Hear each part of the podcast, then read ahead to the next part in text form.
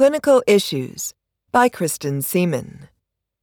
Using Instrument Marking Tape. Question The OR staff members at my facility have requested that our sterile processing department use instrument marking tape to identify instruments that should stay together in certain sets. My concern with this practice is that the instrument tape can degrade over time. Does AORN consider it acceptable to mark instruments in this way? Answer. The concerns are valid, but with careful inspection of the marked instruments, this is an acceptable practice. Recommendation 10.3 in AORN's Guideline for Care and Cleaning of Surgical Instruments lists, quote, integrity of instrument labels, for example, instrument tape, end quote, as an example of one of the items to inspect and evaluate. Personnel should always follow the care instructions listed in the manufacturer's instructions for use, associated with the type of instrument marking system being used.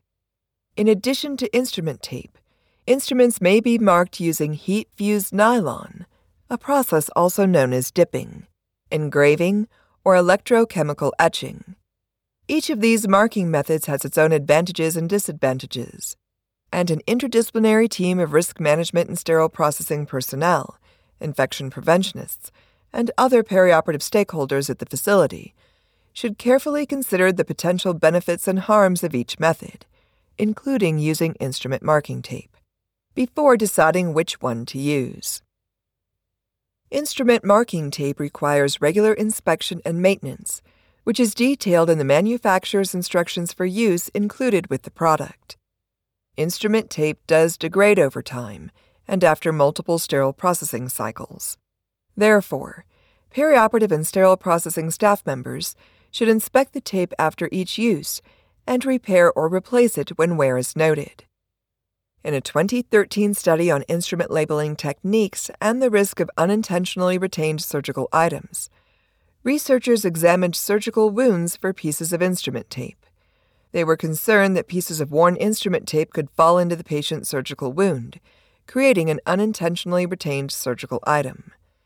Because fragments of instrument tape or worn out pieces or chips from dipped instruments are not detectable in radiographs, the researchers asserted that these fragments do have the potential to contribute to a near miss or never event. They recommended using a more modern labeling system, such as laser engraving, if instrument labeling is a priority at the facility. Recommendation 6.2.2 and 6.2.3 in AORN's Guideline for Prevention of Unintentionally Retained Surgical Items. Echo the warning in that 2013 study. Directing perioperative and sterile processing staff members to, quote, inspect, maintain, and service instruments, including labels, end quote, to prevent label fragments from becoming unintentionally retained surgical items.